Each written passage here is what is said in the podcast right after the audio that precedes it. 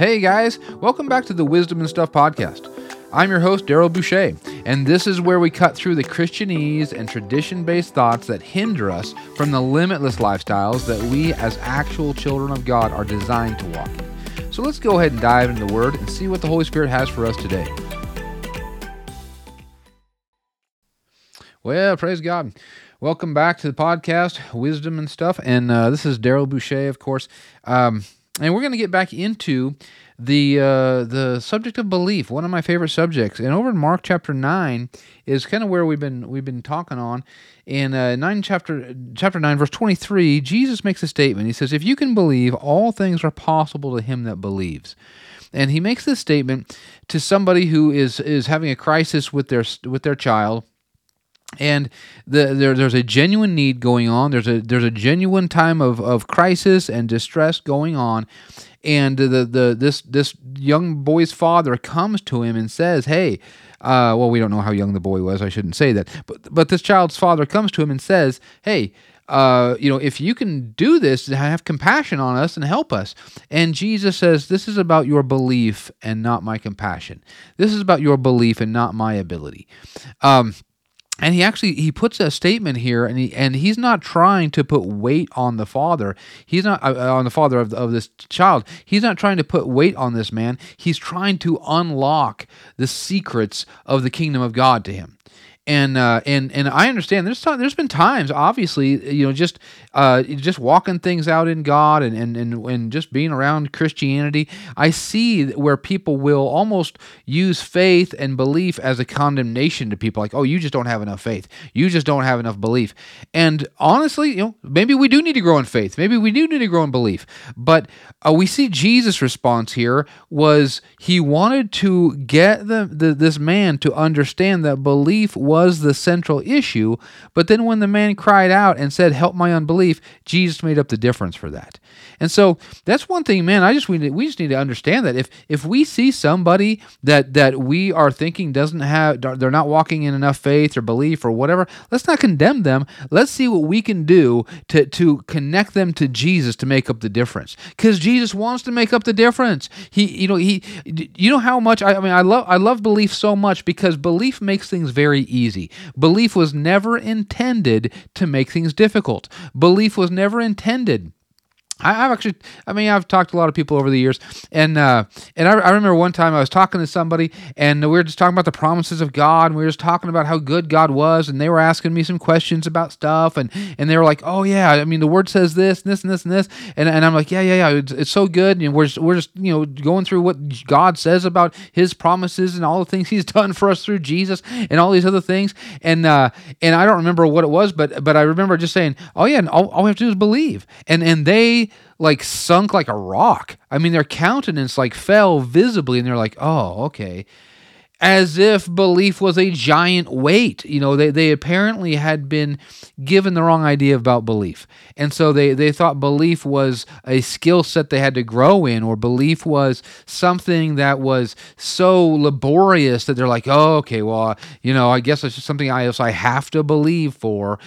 Come on, if if the, if that's our, our narrative, then we have been misinterpreting God's God's idea of belief. We have been we have been uh, fed you know the wrong thing when it comes to what belief should be in our life. Belief is not a job description. Belief is not a requirement. Belief is part of our nature as as being made in the likeness and image of God. It's part of our inherent nature to believe. That makes things easy, not hard. And if if we think Think it's hard, if we think it's hard to believe, then we are not getting it yet, and we've been we've been fed some religious nonsense. And I've been through that gamut. You know, I've I've thought that way before. I've been I've been you know not not. It's taught that way specifically, but things have been implied to me to the point where I took it that way, where I began to make belief some kind of a skill set or some something that I had to like somehow, you know, conquer or or a requirement that if I didn't have this this thing, then I wasn't qualified to do anything in the kingdom. And that is not the case. Belief is a is a is a uh, the key that Jesus gives us. He's giving this man a key. He's going, the key to this is your belief. The key is not something you don't have. The key is something you already have. You know, it's like there's all these doors in the kingdom of God One might open healing, and one might open finances, and one might open peace and joy and strength. And there's all these doors. And behind each door is something that Jesus rightfully paid for. And we think we have to go through and, I don't know, kick down the door or figure out the combination or do whatever. And the whole time Jesus is saying, hey, I've given you the keys of the kingdom. I've given you the keys. They're already in your hands. And one of those keys is belief. And they, we already have it. We're already believing something, and uh, it's inherent for people to believe. Children believe so easily. It's just inherent for them to believe. That's why Jesus said we have to become like a little child again, or else we won't even see the kingdom of God. We, we, we, it won't. It's impossible to receive the kingdom without belief, because belief is, is settles something without having it proven to our natural mind. Belief allows us to operate in something without our natural mind getting in the way. And so, this is uh, today. I just, I just kind of want to get into the nature of belief, because if we understand the power of it, and then we understand that it's rightfully ours, it's not something that's separated from us in any way. But when we begin to talk about belief or faith or whatever, so many times we, like we do with so many things of the kingdom, we have an an immediate uh, perception of separation, and that's wrong. God has given to every man the measure of faith. So this is something that's already on the inside of us, and he proved it was on the inside of us when he showed us how to get saved, right? And in Romans chapter ten, it says, when we believe with our heart and we confess with our mouth the Lord Jesus and, and believe that God raised him from the dead, then then we'll be saved. And um, and if we call upon the name of the Lord, then we'll be saved. And so we already have such an inherent ability to believe that we used it when we got born again. If you're born again, if you're saved, if you actually have Jesus as your Lord and Savior, then you've already walked in a caliber of belief that actually accessed the impossible. Because when you got saved, it says in Ephesians five that we were darkness, but now we are light. It's impossible for darkness to become light. They are two totally contrary forces. Darkness has no light in it. Light has no darkness in it. They are contrary one to another. Another. And yet it says we were darkness, but now we are light. We are the light of the Lord, right? And it says that we are now children of the Most High God. It says that we are now partakers of His divine nature. How did that happen? Through our belief. And when I believed God, I was fifteen years old, and I came to Jesus, and I, I, I you know, I, I, I, I cried out to Jesus to, to save me from my sins. When I did that, I had no biblical understanding of anything. I didn't even know what the Greek and the Hebrew meant about anything. I didn't know what any of the, I didn't even know what faith meant. I didn't know what grace meant. I didn't know. I didn't even know what was in the Old Testament versus what was in the New Testament. My knowledge was nothing. I was, I, when I came to Jesus, when I actually began to say that prayer, I was separated from God because I was darkness.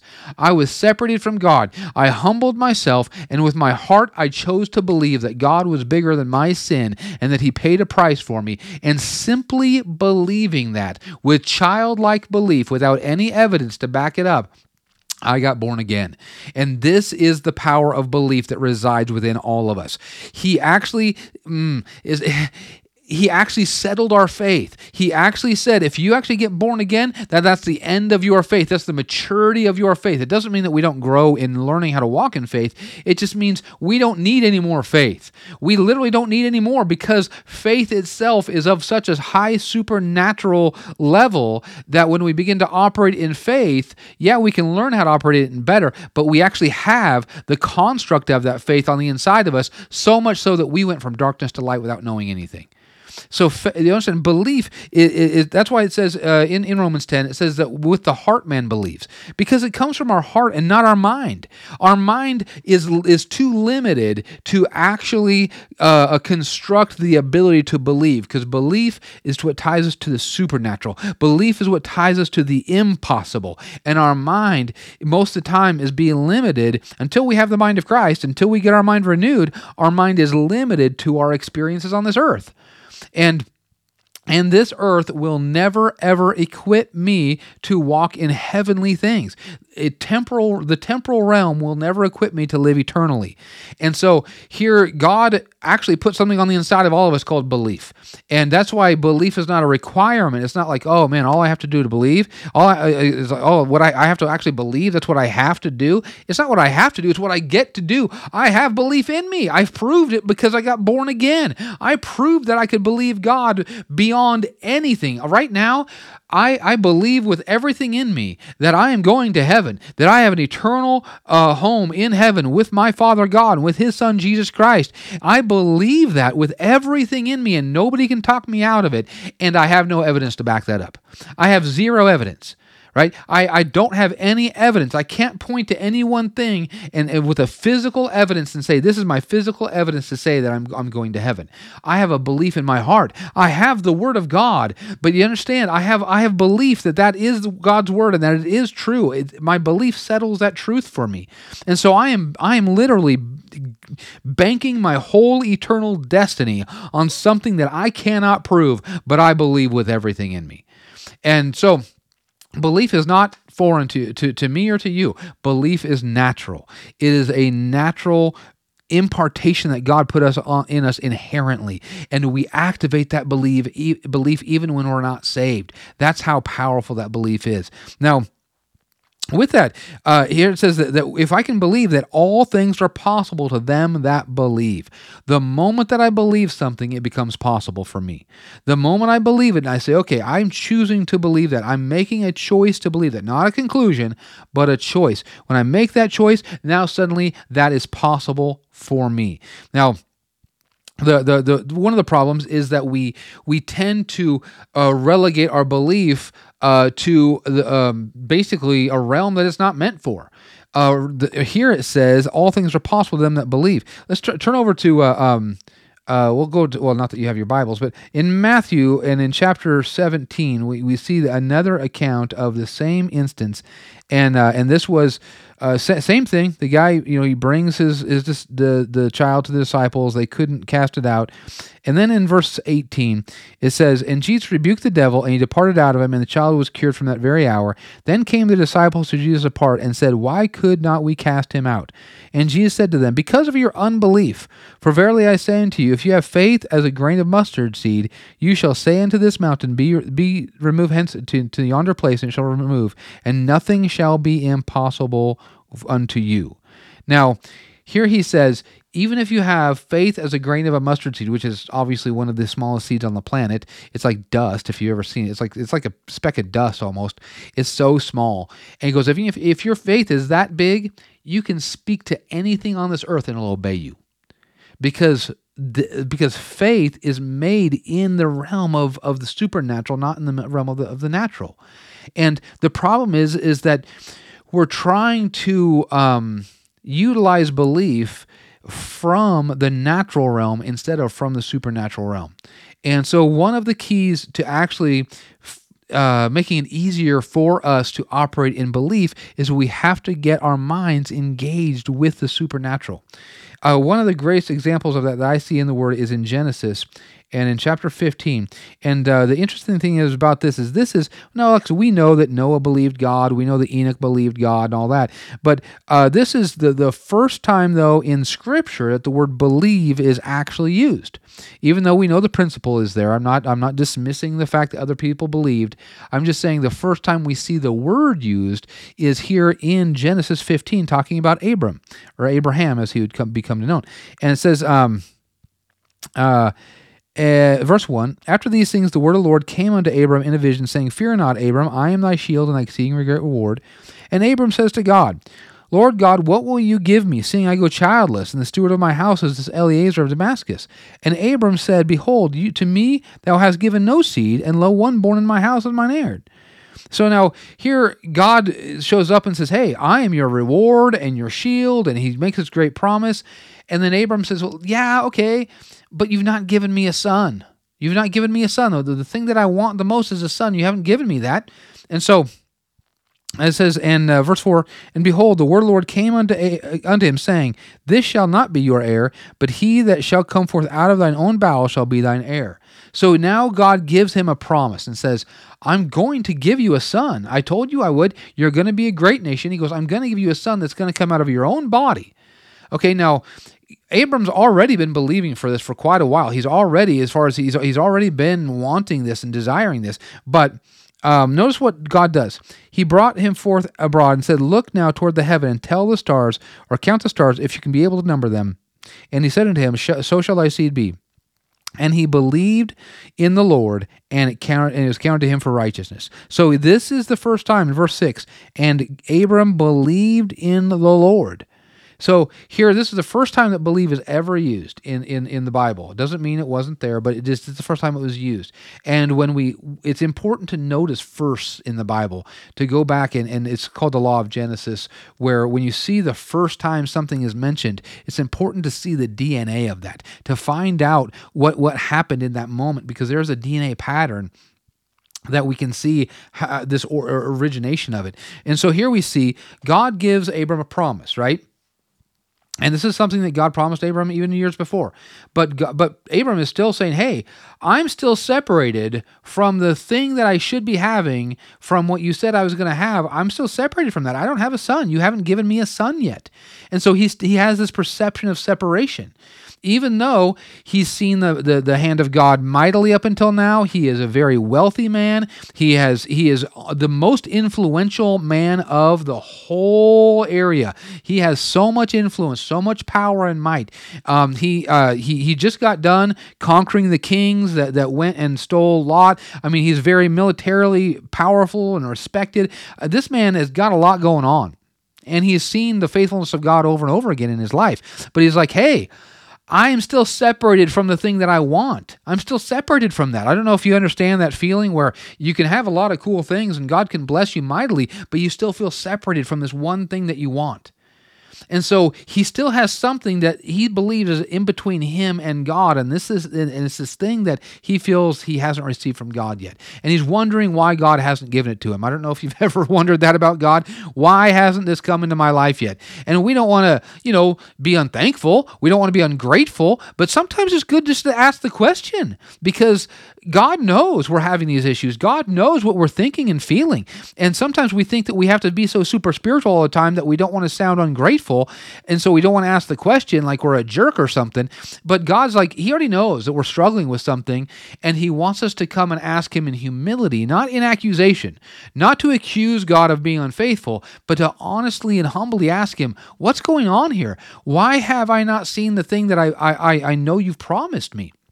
And this is where Abram is. The father of our faith did this. This is the father of our faith. And now this is the first time that we see the word believe about that, that's about to be used here. And so he says, you know, Abram's like, hey, I don't have my promise. And so God promises it to him in verse five, four, and he says, um, the, the, the, your heir is going to come out of your body. You will have an heir. I'm going to give you a son. And then he tells him to do something. He says, I want you to go outside, and I want you to begin to count the stars if you can.